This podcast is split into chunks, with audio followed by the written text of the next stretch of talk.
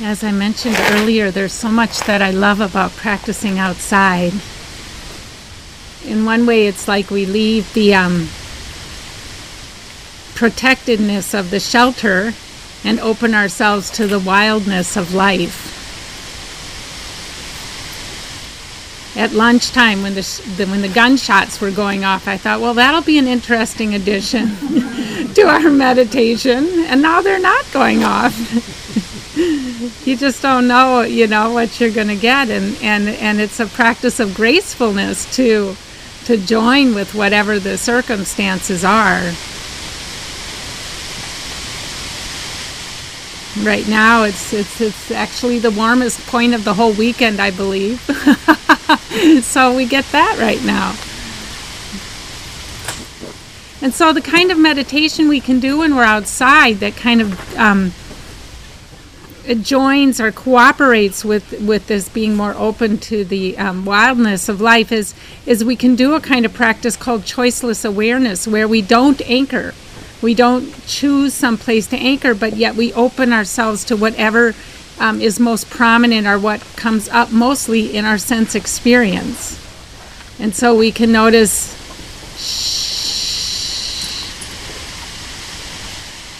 and then maybe we feel the breeze on our cheek, and then maybe there's a thought for a while. And then maybe we're caught again, or you know, our attention is drawn again to the movement of the, the coolness on the cheek. And then maybe we feel our buttocks on the on the on the bench. Oh, and then there's the sound of this little mosquito that's been hovering around my head. and so we just um, kind of flow with where the attention is drawn. It's called choiceless awareness because we're don't we're not making any conscious choice. We're just seeing what happens. Now, sometimes when that um, when we're doing choiceless awareness, we feel super scattered and we might want to anchor for a while again and come back to our anchor, and that's fine. So we can move between kind of the anchoring and then the choicelessness of, of opening. You can do the practice with your eyes open or closed as you wish. You might change. You might have them closed for a while and then open and open seeing.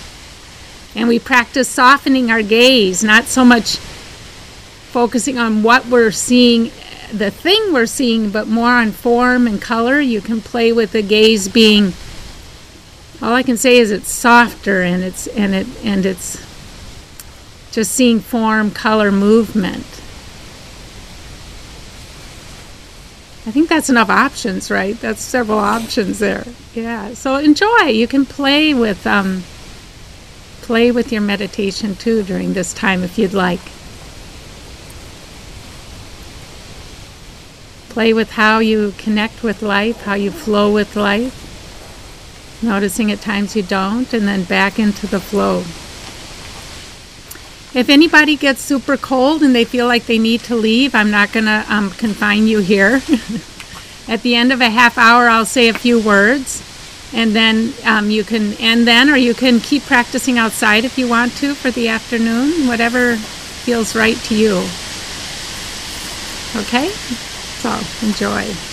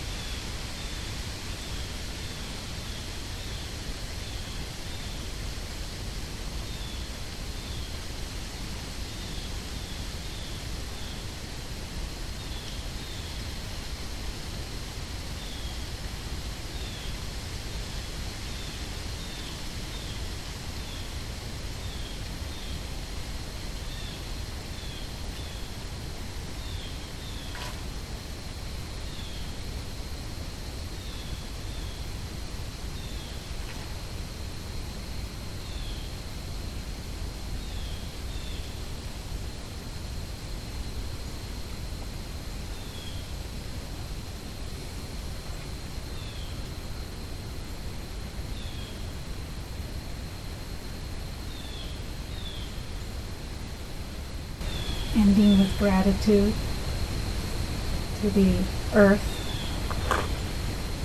the wind, the trees, the water, the birds, the color, the sky, for sharing this life with us.